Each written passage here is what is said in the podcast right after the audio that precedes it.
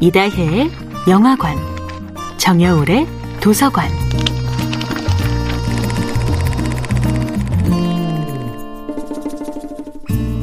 안녕하세요. 여러분과 아름답고 풍요로운 책 이야기를 나누고 있는 작가 정여울입니다.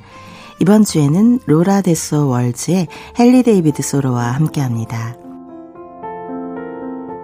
여러분은 월든의 작가 헨리 데이비드 소로를 어떻게 상상하시나요? 성격 까칠한 은둔주의자, 도시가 싫어서 숲으로 피신한 자, 인간관계가 싫어서 홀로 숨어 사는 고독 예찬의 사상가, 이런 편견이 소로와의 진정한 만남을 가로막는 것은 아닐까요?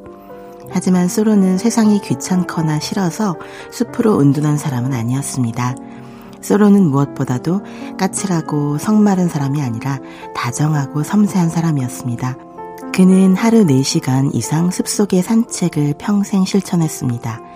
무려 6개 국어로 글을 읽고 썼으며 글쓰기는 물론 강연에도 뛰어난 재능을 지녔고 월든 호수를 은둔의 장소가 아니라 혁명의 장소로 생각했습니다.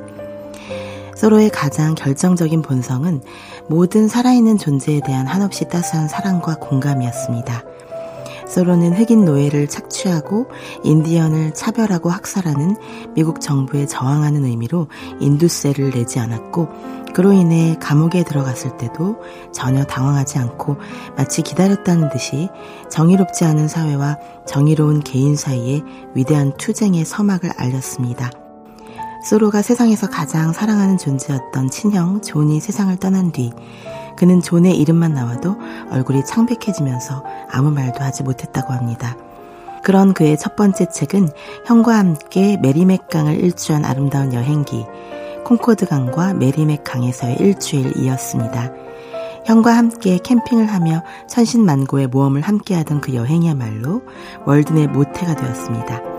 마치 가족이나 연인처럼 자연을 사랑하는 마음, 흑인에 대한 차별을 결코 용납하지 않는 엄격함, 인디언에 대한 따스한 연민과 공감, 읽기와 쓰기를 숨쉬듯 자연스럽게 해내는 놀라운 재능까지 그 모든 헨리의 모습은 존을 쏙 빼닮은 것이었습니다.